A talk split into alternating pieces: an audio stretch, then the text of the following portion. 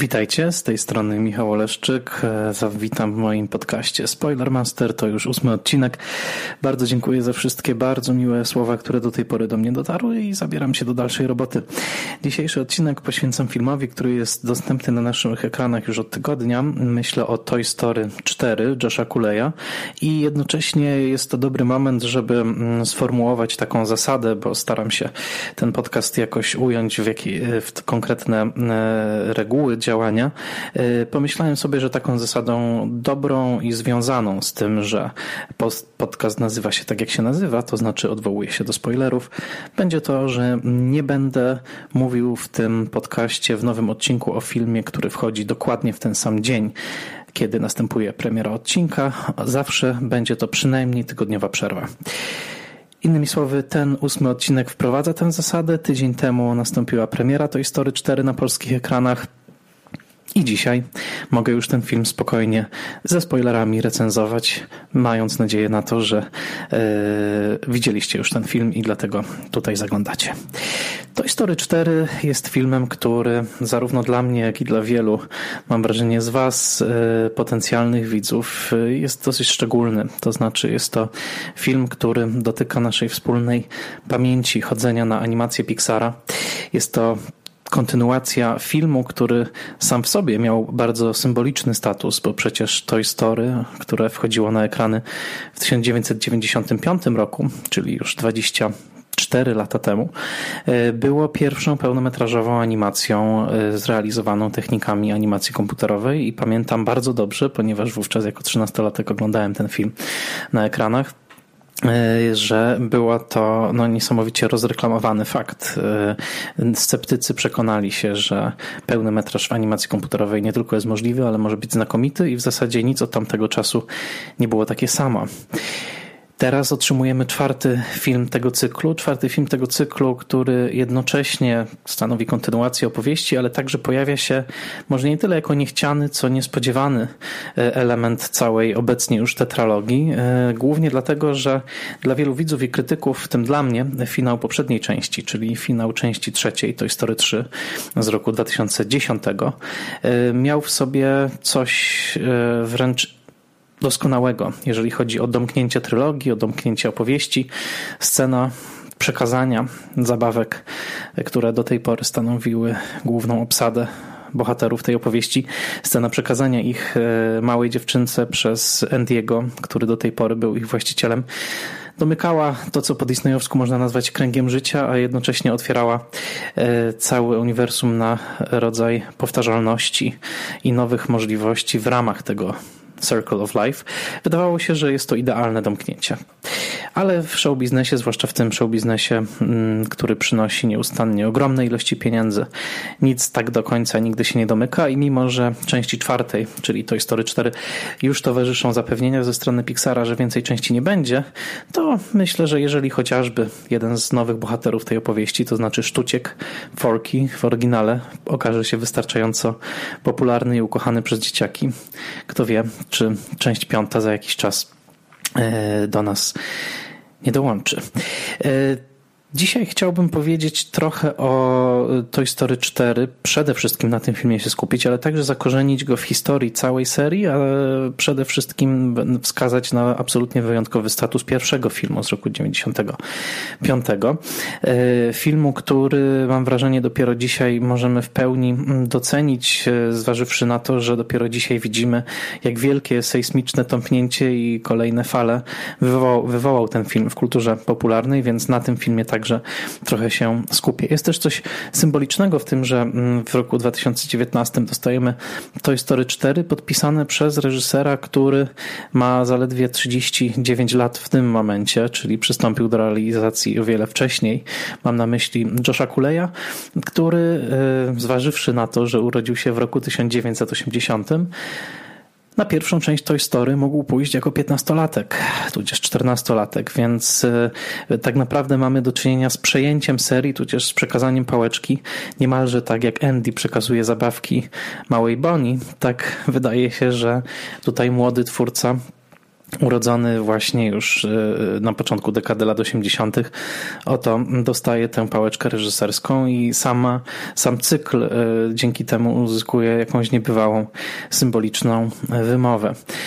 Artur Zaborski w recenzji z tego filmu w miesięczniku Kino w nowym numerze zwrócił uwagę zresztą na to samo, to znaczy na to, że obecni prowadzący za rączkę dzieciaki na pokaz Toy Story cztery kiedyś sami zapewne byli prowadzeni za rękę na pokaz pierwszej części.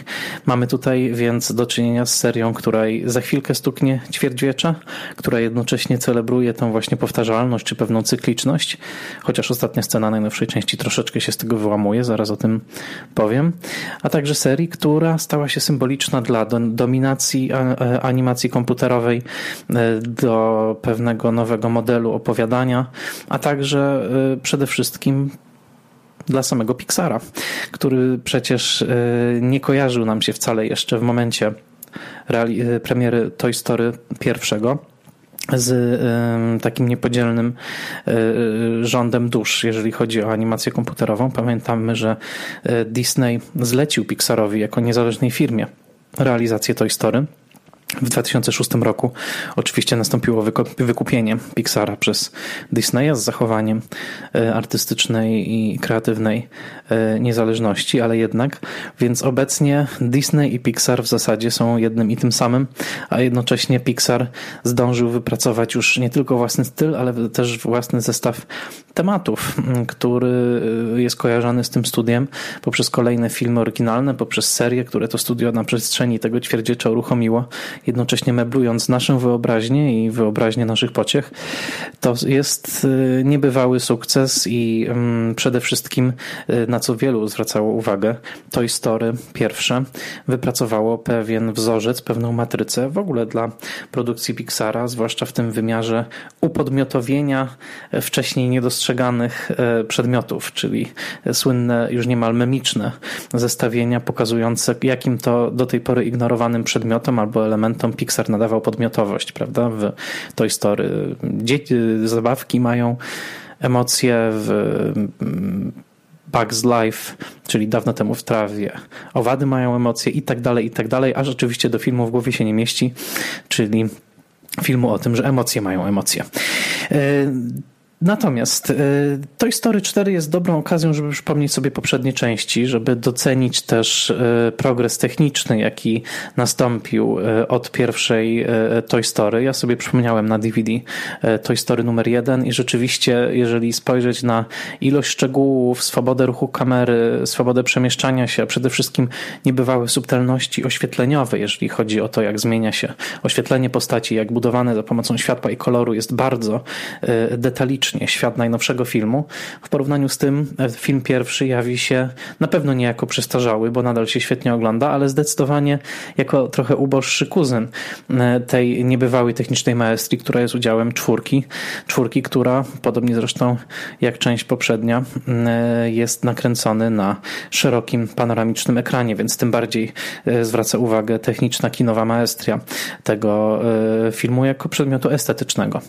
Także warto Warto sobie porównać płynność ruchów, ilość detali i przede wszystkim niebywałe dopracowanie faktur, przedmiotów i także skóry ludzkiej, bo najsłabszym elementem, jak pamiętamy, wczesnej animacji Pixara były właśnie postacie ludzkie.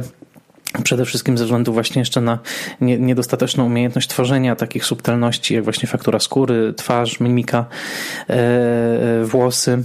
Tutaj yy, jest już tak, że Bonnie jest nie, niebywale szczegółowo yy, nakreślona komputerowo w porównaniu z Andym z pierwszej, yy, z pierwszej części.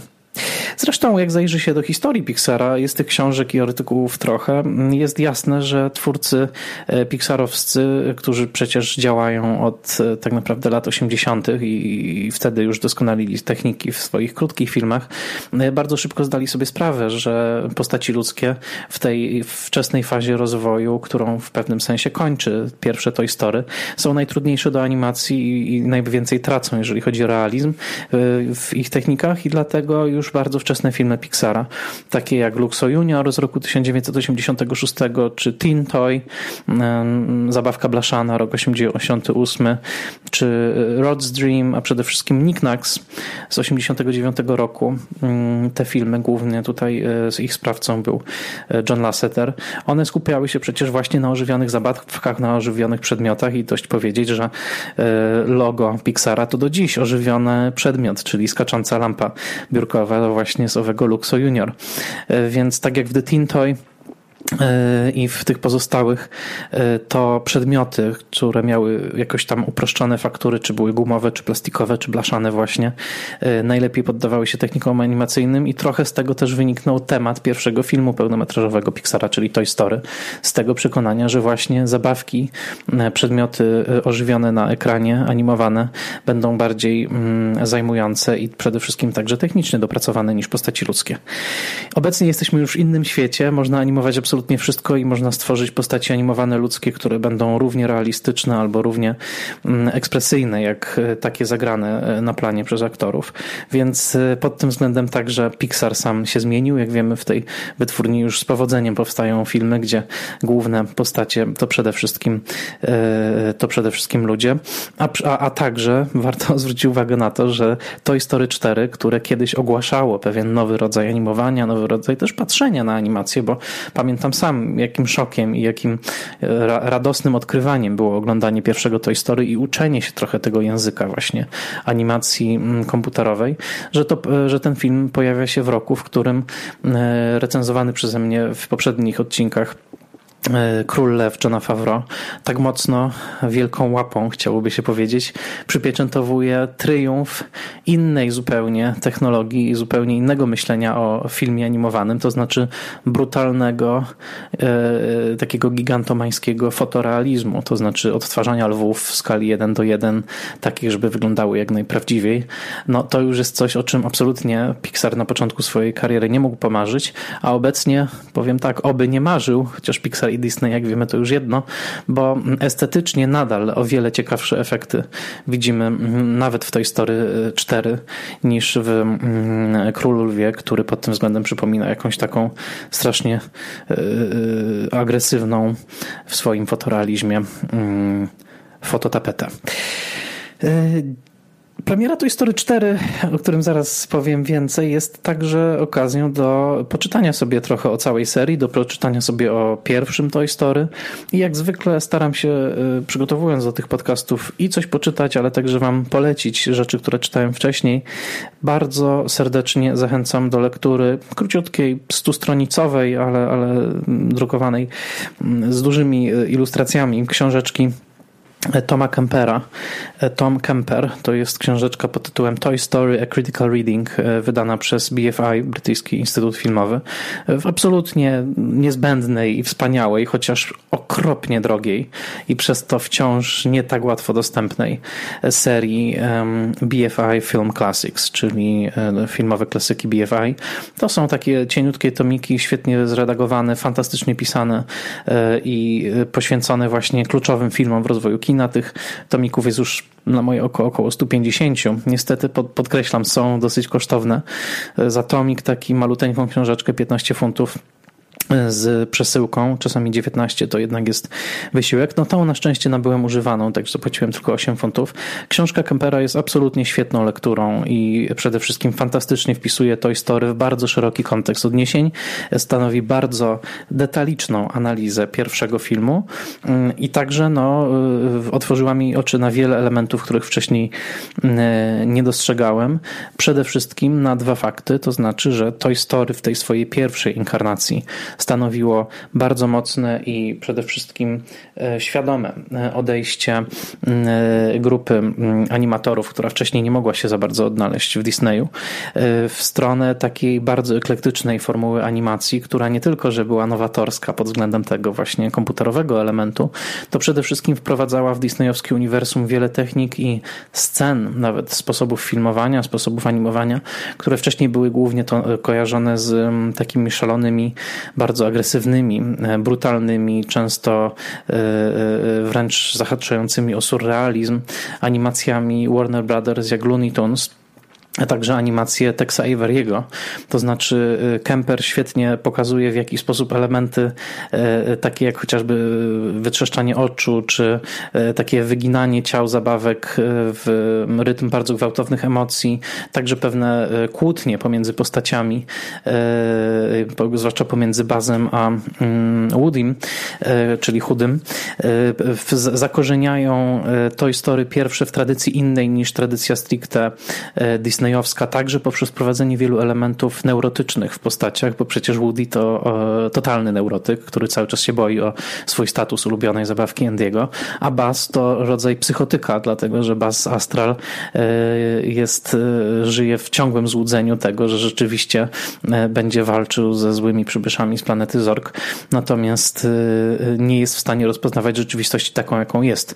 E, dopiero pod koniec serii e, pierwszej części to się, e, to się dzieje. Więc tutaj Kemper bardzo wyraźnie pokazuje na takie zrywanie z pewnymi tradycjami disneyowskimi wcześniejszymi, a także na oczywiście logiczny, logiczne miejsce pierwszego Toy Story w całym ciągu zdarzeń i ciągu filmów, jakie zapoczątkowała rewolucja disneyowska pod koniec lat osiemdziesiątych, to znaczy kiedy nowi producenci tutaj z Jeffreyem Katzenbergiem na czele i Michaelem Eisnerem no, przeformułowali całą wytwórnię, to znaczy po pierwsze wprowadzając linie produkcji fabularnych, które były zupełnie inne od tych grzecznych, takich statusiałych produkcji lat sześćdziesiątych i siedemdziesiątych typu Komputer nosił trampki i, i, i inne, tylko filmy już z bardziej dorosłą zawartością, chociażby jak Plusk Rona Howarda, aż do animacji, które tak jak Aladdin czy Mała Syrenka nie tylko bawiły się dosyć mocno popkulturą, taką ironią, mrugały do widza dorosłego, ale także stanowiły no, wyraźne przeformułowanie takiej formuły disneyowskiej, w której czarny charakter stał nad burgocącym kotłem złowrogiej mazi, a dobry charakter to była księżniczka bez skazy, tudzież książę o błękitnych oczach i złotych włosach. Z całym szacunkiem dla tej starej tradycji, którą zresztą potem zaczęto trochę odkurzać, odnawiać w trybie nostalgicznym, chociażby w Księżniczce i Żabie, to jednak Toy Story wyrastało z takiego antydisneyowskiego czy quasi-disneyowskiego buntu właśnie tych animatorów i tutaj postać Johna Lassetera była absolutnie istotna, ale przecież z tej stajni twórców, których właściwie wszyscy kończyli Cal Arts w Kalifornii, należeli do nich nie tylko Lasseter, ale także Andrew Stanton, Brad Bird czy chociażby Henry Selick, który poszedł przecież w stronę równie antydisneyowską, w sensie anty, przeciwnej tej starej estetyce, chociażby we wspaniałej Koralinie i nie tylko. Także Toy Story warto docenić, myślę o pierwszym filmie, nie tylko sięgając do książki Toma Kempera, ale żeby zdać sobie sprawę, że to był rzeczywisty wyłom, rzeczywista nowość, coś bardzo świeżego i idącego na bakier.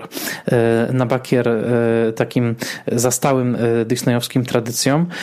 Oczywiście także bardzo wpisującego się w ten renesans disneyowski zapoczątkowany Małą Syrenką, no ale jednak stanowiący absolutny szok estetyczny.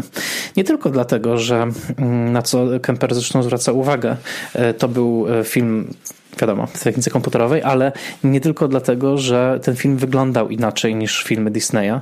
Tutaj Kemper świetnie wskazuje na to, że nastąpiło w tym filmie najbardziej radykalne zerwanie z tą taką tradycją ilustracyjną, wywiedzioną jeszcze z książek dla dzieci i z takich autorów rycin i ilustracji jak Honoré Daumier, czy Gustave Doré, czy Maxfield Parrish chociażby.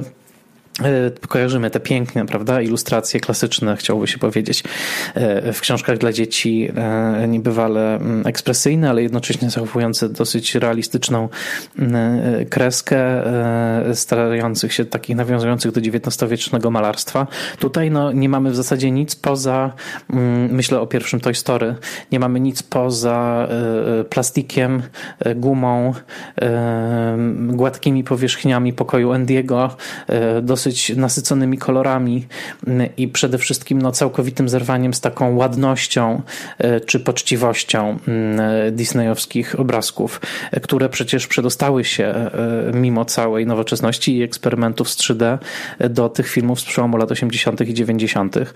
Wystarczy spojrzeć chociażby na design podwodnych przygód Arielki, żeby zobaczyć, jak bardzo jednak gdzieś tam czy to piękno orientalnych elementów Aladyna, czy quasi orientalnych, która przetrwała u Disneya. Natomiast największą ksi- zaletą książki Kempera jest to, że on pokazuje estetyczny rady- radykalizm Toy Story, coś co myśmy już przyjęli w zasadzie na wiarę, bo dorastaliśmy z tą serią, więc wydaje nam się to czymś naturalnym, ale tutaj domknę polecanie i, i, i opowiadanie tej książki. On wiąże z pop artem, z pop artem lat sześćdziesiątych, przede wszystkim z Andym Warholem i z takim bardzo radykalnym włączeniem w nurt przedstawiania, w nurt sztuki, w nurt figuracji elementów znanych z kultury popularnej, a także z masowej konsumpcji. Oczywiście nie jest niespodzianką, że mm, Kemper wskazuje na puszkę Campbella, y, którą namalował, jak pamiętamy, Warhol, a przede wszystkim na obraz sto puszek z zupą z roku tysiąc dziewięćset sześćdziesiątego drugiego, na którym stoją jedna na drugiej w takich rządkach y, zupy Campbella i zestawia to bardzo konkretnie z kadrem z, z Toy Story, w którym Buzz Astral widzi, y, właściwie to jest akurat header z Toy Story dwa, Buzz Astral widzi rzędy i rzędy i rzędy y, takich samych jak on bazów astralów w nocnym sklepie z zabawkami i, i zestawiając te dwa kadry ze sobą, bardzo przekonujące, no bo one wyglądają dokładnie tak samo, Kemper mówi, że Toy Story było, jeżeli chodzi o filmy obecne w mainstreamie, czyli w takim nurcie, który trafi potencjalnie do każdego, jest najbardziej radykalnym wprowadzeniem estetyki popartowskiej, czyli takiej właśnie skupionej na przedmiotach masowej konsumpcji i uczynieniem z nich przedmiotu estetycznego i narracyjnego zainteresowania. To znaczy, jeżeli ten radykalny gest Warhola, jakby skierowania spojrzenia malarza i naszego spojrzenia na obraz na coś takiego jak puszka Campbella, która powstaje w milionach, milionach egzemplarzy i którą przyjmujemy jako oczywisty element naszego życia, chodząc chociażby między alejkami supermarketu. Tak samo tutaj Toy Story zwraca uwagę na rzeczy i zabawki, które przecież nie zostały do filmu wymyślone, a przynajmniej większość z nich nie została, tylko zostały zaczerpnięte z konkretnych uniwersów firm produkcyjnych, Fisher-Price i nie tylko, to znaczy zabawek, które każdy amerykański dorosły i dziecko rozpoznali z właśnie alejek supermarketu. Więc poprzez skupienie na tych zabawkach, poprzez skupienie na ich fakturach, właśnie plastiku, gumie, elementach tekstylnych i tak dalej, a także na wskazanie na ich powtarzalność, jest tutaj zdaniem Kempera bardzo ciekawym wprowadzeniem pop-artowskiej wrażliwości w mainstream i to ciekawe w mainstream dla dzieci. Mnie to bardzo przekonuje. Tym bardziej, że sami twórcy Toy Story, wykształceni świetnie, plastycznie, po Cal Arts właśnie, bawią się tymi elementami, nawiązaniami chociażby do sztuki nowoczesnej w pierwszym Toy Story. Przypomnijcie sobie scenę, w której mister Potato Head, pan Ziemniak, przekłada sobie elementy twarzy, tak, zamienia miejscami nos, oko i tak dalej i mówi, spójrzcie, jestem Picasso, tak, nawiązując do jednego z najważniejszych twórców jednocześnie, no, awangardowych i mainstreamowych sztuki światowej dwudziestego wieku, czyli Picassa. Także świadomość estetyczna, świadomość tych elementów, którymi grają twórcy, jest bardzo wysoka. To po pierwsze, a po drugie, i tu naprawdę już kończę omawianie książki Kempera, ale jest fascynujące, polecam, fantastycznie się to czyta. Kemper zwraca uwagę na to, że w dziewięćdziesiątym czwartym piątym roku w tym sezonie na ekranach były dwa filmy, które tak mocno skupiły uwagę na świecie odrzutów, tudzież świecie takich właśnie przedmiotów masowej konsumpcji, które mają jakieś drugie życie, tudzież które dzięki spojrzeniu filmowca uzyskują szczególny status i, i znaczenie. To jest Toy Story i Pulp Fiction Quentina Tarantino i tutaj fantastyczny, zresztą wkleiłem na Instagrama cytat, akurat fragment z książki Kempera. Porównanie jest zdumiewająco trafne, bo nie tylko wskazuje na ten taki mid-nineties-owy moment, kiedy pierwsza fala nostalgii w stosunku do właśnie kultury masowej lat osiemdziesiątych, dziewięćdziesiątych wzbiera, ale także zobaczcie, na to zwraca uwagę Kemper, Toy Story. Pulp Fiction, tak? Story Fiction, Toy, Pulp, wysoka świadomość twórców, którzy nie wymyślili tytułu w rodzaju um, Dzielny Woody i jego przygody, tylko zwrócili uwagę już w tytule na tworzywo tej opowieści, wskazując na swoją bardzo wysoką świadomość kulturową i popkulturową, Toy i Pulp oczywiście w przypadku fiction, a jednocześnie y, zwróćcie uwagę, jak wiele przedmiotów, to jest już legendarne, u Tarantino ożywa właśnie dlatego, że on z wielką pieczołowitością je tam umieszcza, jak chociażby płatki śniadania i inne popkulturowe totemy. Wystarczy sobie przypomnieć scenę w Jack Rabbit Slim, porównać ją ze sceną w Pizza Planet w Toy Story i zobaczyć, że to taka miłość do artefaktów minionej, bądź mijającej, bądź wskrzeszanej właśnie na naszych oczach kultury masowej i u twórców Toy Story i u Quentina Tarantino jest absolutnie, absolutnie obecna. No i teraz tak... W jaki sposób patrzeć na Toy Story cztery? Z jednej strony jest to film, który absolutnie trzyma się uniwersum, to znaczy um, tak jak zostały ustalone postaci na początku serii, tak one nadal, nadal trwają. Nie ma tu śladów ani ewolucji, ani wracania do poprzednich wersji tych postaci, jakie jeszcze przed premierą Toy Story były rozważane. Tutaj też za Kemperem dodam, że e, chociażby Chudy miał być postacią dosyć złośliwą, samolubną i takim e, rodzajem bulliego, tak? Czyli właśnie agresora. To zostało usunięte i nigdy nie wróciło. E, nigdy też ta seria nie wchłonęła, nie stała się jak gąbka taka szrekowska, nie stała się tylko i wyłącznie maszynką do wypluwania popkulturowych aluzji i to chwała jej za to, bo to było męczące już w pierwszym Szreku, a w dalszych było dla mnie przynajmniej nie do zniesienia. Taka, jak to nazwałem kiedyś na Facebooku, winkoza, czyli uzależnienie od mrugania do widza. Tutaj wciąż tego, tego nie ma, mimo że było takie zagrożenie, bo, bo Katzenberg chciał w pierwszej wersji, żeby były takie nawiązania, także seksualne. W pewnym momencie Chudy miał się zwrócić do Buzza i powiedzieć, że wiesz, przypominasz mi taką e, zabawkę małżeńską, odwołując się do, do, do zabawek seksualnych e, i tak dalej. Na szczęście to już w pierwszej wersji zostało zduszone i teraz też nie wraca, czyli jest tutaj dosyć mimo, i to jest paradoks tej serii bardzo ciekawy, że mimo, że całość jest tak nasycona zabawkami z rzeczywistego uniwersum popkultury, to jednocześnie nie ma tu ciągłych żartów popkulturowych. Zobaczcie, że w zasadzie i w tej części też nie ma takich jawnych jeden do jeden nawiązań, które by powtarzały jakieś grepsy, cytaty, ikoniczne sceny. Na szczęście tego nie ma, więc ta seria zachowuje relatywną czystość, jeżeli chodzi właśnie o wolność od winkozy, jakbym to, jakbym to nazwał. I to jest bardzo, bardzo szlachetne. Jednocześnie stosując bardzo wielokrotnie warstwowane nawiązania do samej siebie. To znaczy te filmy odbijają się w sobie wzajemnie. Toy Story cztery odbija się w poprzednich trzech filmach i też wprowadza elementy z poprzednich trzech filmów i jakoś je rozwija, jeżeli chodzi o przynajmniej filozoficzny filozoficzny wymiar, więc o tyle jest to dosyć interesujące. I teraz zacznę od takiej kontrowersyjnej może tezy, to znaczy moja interpretacja Toy Story cztery, tak jak zresztą pozostałych Toy Story, widziałem wszystkie w kinie, widziałem wszystkie później wielokrotnie na, na D V D, to znaczy jest to seria, która jest absolutnie zainteresowana kwestiami eschatologicznymi, tak? To znaczy jest to filozoficzna seria, poza całą zabawą, która jest fantastyczna i tak dalej, zaraz dojdę jeszcze do poszczególnych postaci, natomiast eschatologia, czyli jakby ta część filozofii, która zajmuje się celem naszego życia.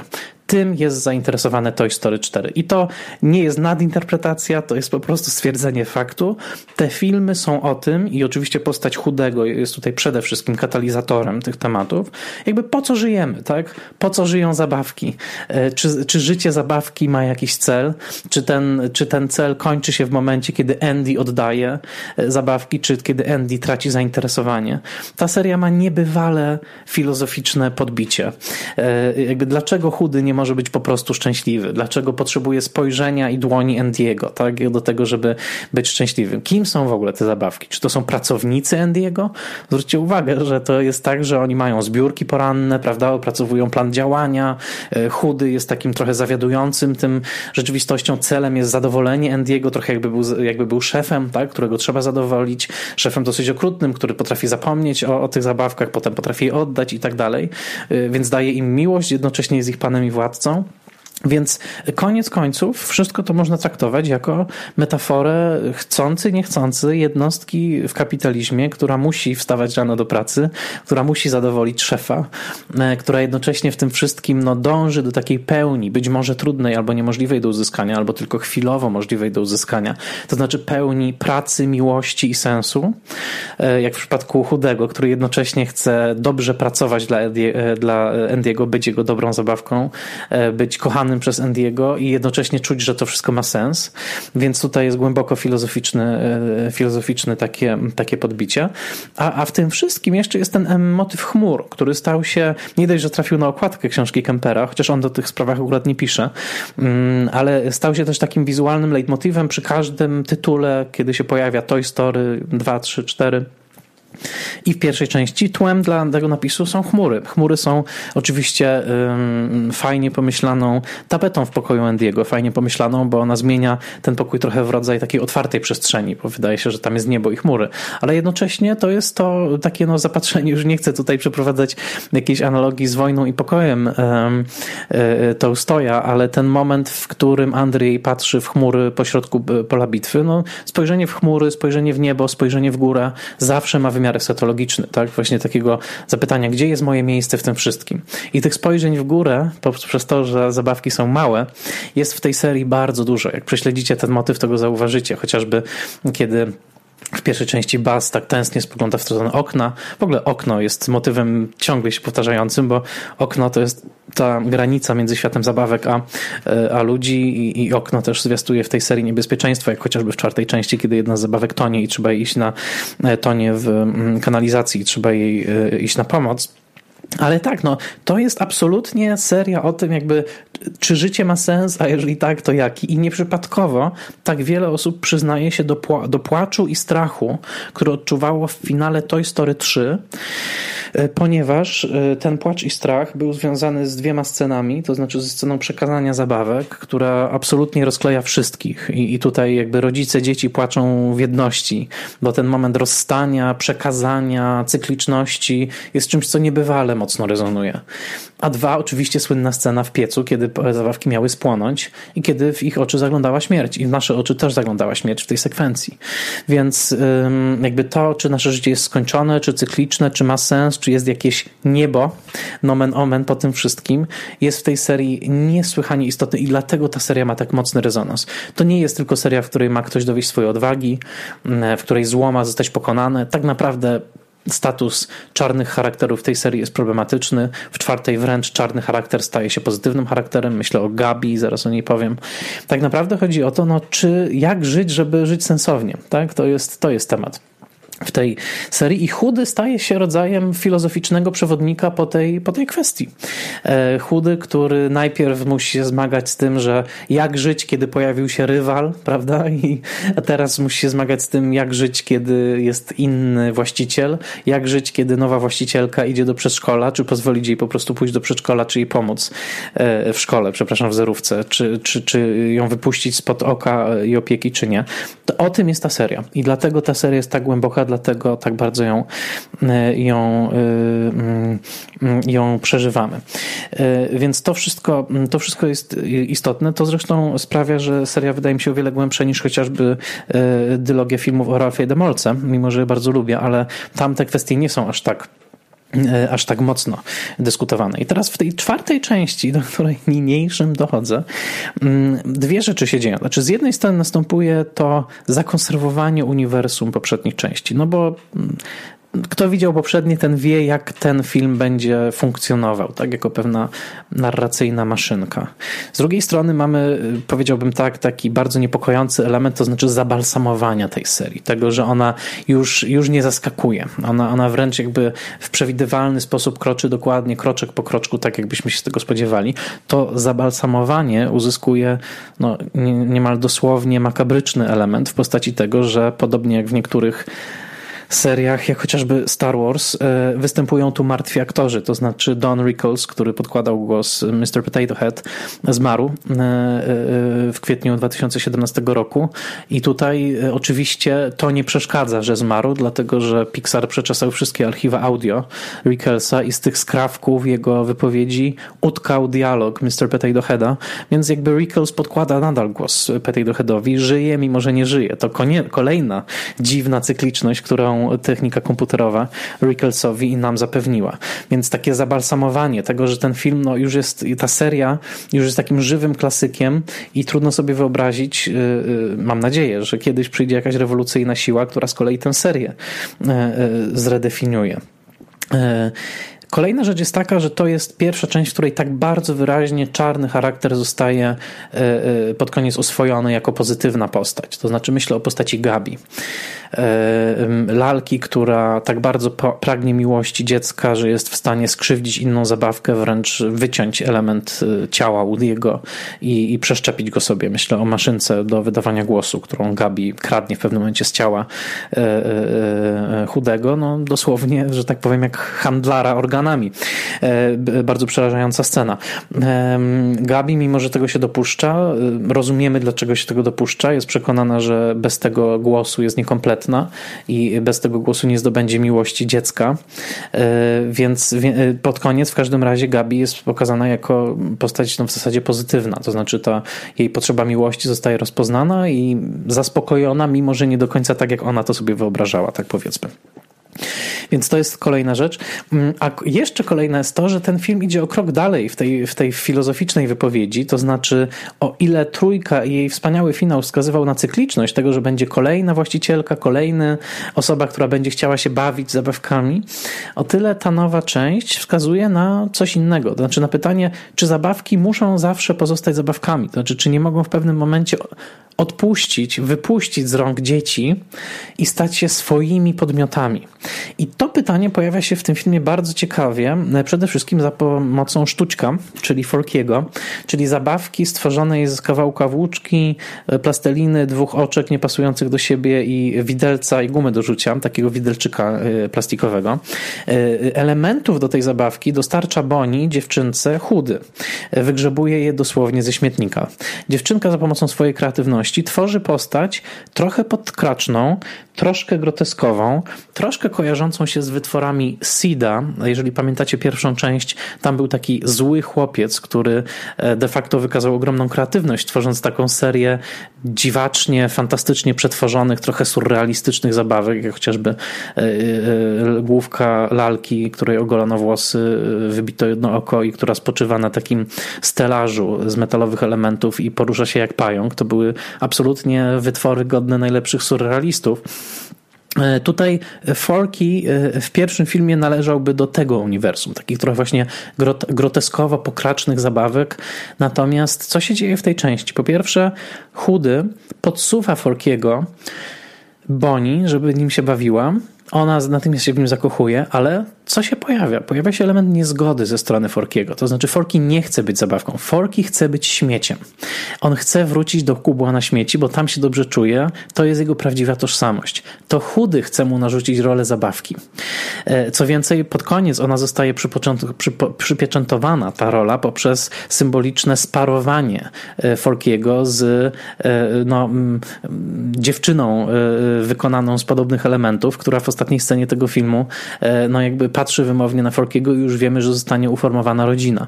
Więc jakby akces Forkiego do świata zabawek zostaje na końcu absolutnie przypieczętowany. Natomiast ta ciekawa jest ta jego niezgoda na początku, bo on dosłownie, on, on jest figurą niemalże samobójcy. Znaczy on nie chce żyć. On nie chce żyć jako zabawka, ale chce być śmieciem. Innymi słowy, chce wrócić do tego stanu, z którego wydobył go chudy, a przecież był to stan niebytu, bo Forky nie miał świadomości i przede wszystkim nie mógł się poruszać, dopóki był tylko wyrzucony, wyrzuconym widelczy, widelczykiem. Więc tak naprawdę Forky jest figurą samobójcy, który nie chce żyć, yy, który chce odrzucić dar życia.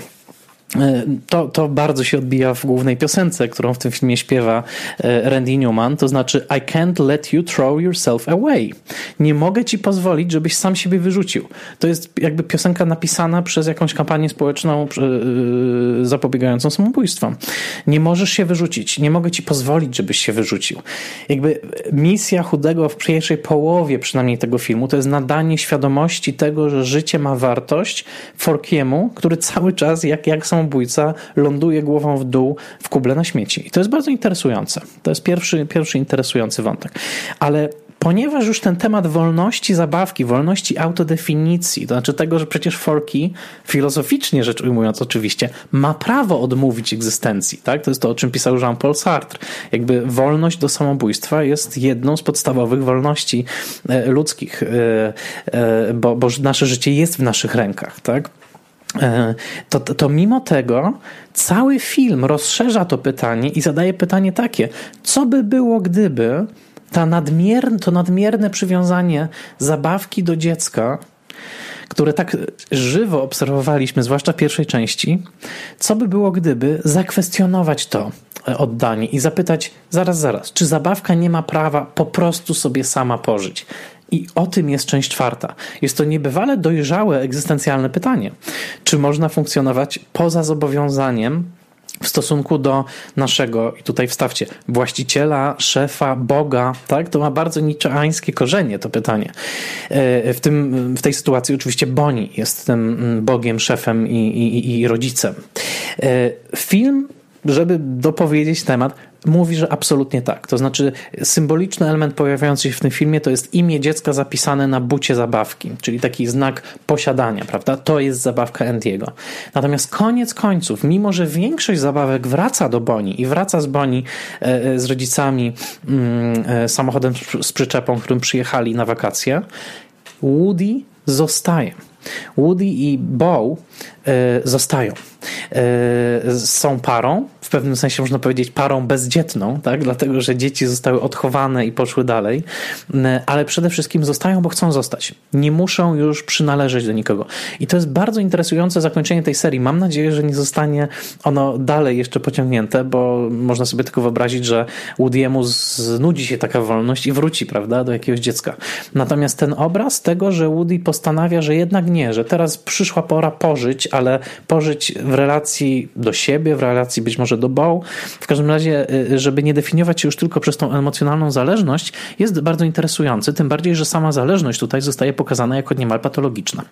Zwróćcie uwagę, że kiedy Chudy idzie z Bonnie pierwszego dnia do szkoły, to nie dlatego, że Bonnie go o to poprosiła, nie dlatego, że ktokolwiek o to poprosił, tylko dlatego, że on nie ufa temu, że Bonnie sobie sama tam poradzi.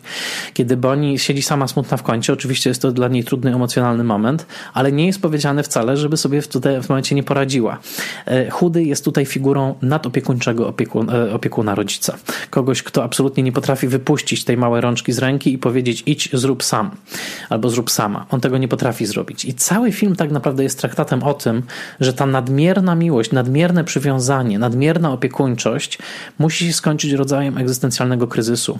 I ten kryzys zostaje przezwyciężony dopiero w momencie, kiedy Chudy postanawia żyć bez Bonnie.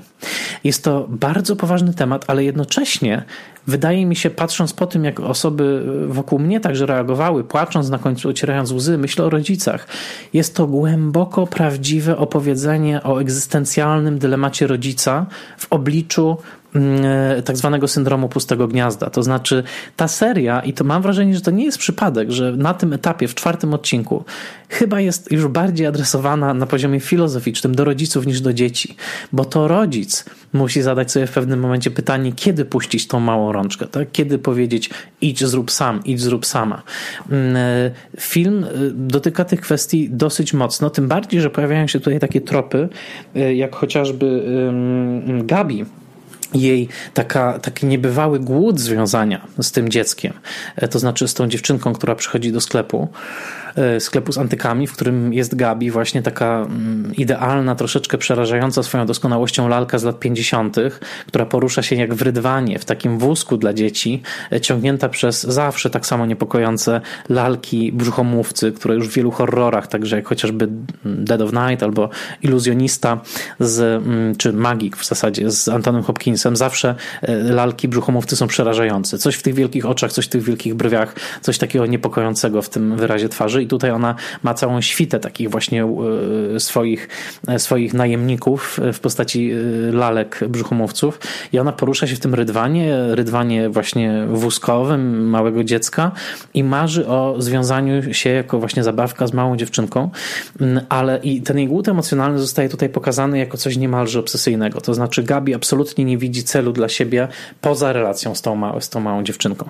I tutaj z kolei bardzo ciekawy wątek bezdzietności, tak? To znaczy takiego właśnie jakby zwrócenia spojrzenia na, na, na tą dziewczynkę i zazdrosnego spojrzenia na Woody'ego jako ktoś, kto ma swoje dziecko w tym sensie i też ma w sobie coś, tak, jakby w swoim ciele. Tutaj mam na myśli mechanizm głosowy, ten, za który się pociąga za sznurek, czego Gabi tak mocno zazdrości. Więc Gabi z kolei z figurą, to ciekawie brzmi, ale w kontekście tego filmu, jego wymowy jest jak najbardziej zasadne. Gabi jest figurą bezdzietnej zabawki. Przez rozszerzenie oczywiście bezdzietnej kobiety, yy, która jakby zrobi wszystko, byle tylko związać się z dzieckiem. I scena, która absolutnie mnie rozwaliła, uważam, że jest wybitną sceną na poziomie najlepszych scen z Pixara, Toy Story, ale nie tylko. Jest sceną, w której Gabi w końcu ukradła mechanizm głosowy chudemu. Za, on został zamontowany w niej. Ona mówi idealnym głosem, bez zacinania się. Innymi słowy, jest dokładnie taka jak jej fantazja na temat bycia idealną sobą. Dziewczynka bierze ją w ręce, uśmiecha się. O, ciekawa lalka. Pociąga za sznurek. Będziesz moją przyjaciółką? Pyta Gabi. Dziewczynka patrzy znudzona. A, nie. Wyrzuca ją w powolnym ruchu. Gabi spada do skrzyni. Jest niepotrzebna. Cała fantazja była fałszywa. O tym, że jeżeli tylko spełni jakiś warunek Gabi, wówczas będzie szczęśliwa, ponieważ zapewni sobie miłość tego dziecka. Fakt, że później rzeczywiście dziewczynka, inna dziewczynka znajduje Gabi, przytula ją i jest sugestia, że będzie jej dzieckiem, jest bardzo głęboki, dlatego że to wolna wola tej drugiej dziewczynki zadecydowała o tej relacji, a nie fantazja zaborcza, egoistyczna, samodzielna, fantazja Gabi, jak to było w pierwszej wersji. To znaczy, że Gabi kieruje wzrok na dziewczynkę, robi wszystko, żeby dostosować się do własnej fantazji, niemal jak jakiś stalker, i liczy na to, że uzyska dzięki temu idealną relację. Nie. Dzieje się tak tylko wówczas, kiedy następuje wola z tej drugiej strony, wola związania się. I to tak naprawdę, wydaje mi się, jest jeden z takich no, mocniejszych obrazów jakby odpowiedzialnej relacji, jaki w ogóle widziałem w ostatnich latach w animacji. Ten moment, kiedy Gabi znajduje swoją dziewczynkę, ale rozgrywa się to nie na tych prawach, które ona sobie wyśniła w tej swojej bardzo egoistycznej, egoistycznej fantazji. Fantastyczny, fantastyczny moment. Więc ten motyw jest tu obecny i w ogóle fakt, że tak dużo się poświęca tu uwagi Gabi, która oczywiście jest pokazana w takim horrorowym anturażu, tak? Z każdym, w każdej części Toy Story są przynajmniej dwie czy trzy sceny, które mają wyraźnie horrorowy element, jak chociażby Sid w pierwszej części. Tutaj Gabi jest taką postacią, ale ona pozwala zrozumieć, że cała Toy Story cztery jest skupiona przede wszystkim, poza oczywiście chudym, który pozostaje jednak w centrum tej opowieści, na postaciach kobiecych. I to jest oczywiście w zgodności z obecnymi trendami i, i z wieloma dyskusjami, które się przetaczają przez zachodnią półkulę. Me Too i nie tylko, postaci silnych kobiet i tutaj ważny, ważny element, właściwie dwa, to jest to, że na końcu Woody oddaje swoją gwiazdę szeryfa Jessie. Od tej pory Jessie będzie szeryfką. To istotny element, chociaż totalnie nierozwinięty w scenariuszu. Znaczy jest to na początku i na końcu. Ten taki niepokój związany najpierw z silną kobietą, a potem uznanie tego i oddanie jej gwiazdy. Ale nie jest to za dobrze rozbudowane. A drugi o wiele lepiej rozbudowany wątek to jest Bo. Tutaj głos w oryginale podkładała Annie Potts, która z tej pastereczki takiej właśnie typowo westernowej. Tutaj przekształca się w rodzaj takiej niezależnej, silnej kobiety, która żyje w zasadzie poza tradycyjnymi strukturami społecznymi. Jest rodzajem takiej samodzielnej pionierki, można by powiedzieć. Ma inne oczesanie, inaczej wygląda, jest dosyć mocno umięśniona i jest taką właśnie, powiedzcie prawie, że chciałbym powiedzieć Charlize Theron z Mad Maxa. Notabene interesujące, że kiedy pojawiły się pierwsze obrazy z tej części i pojawił się nieodłączny dla pastereczki, no, że tak powiem, hello, oczywiście potrzebny kostur, zostało to skrytykowane przez organizacje broniące praw zwierząt jako element przemocowy wobec zwierząt, bo przecież kostur służy do poganiania owiec.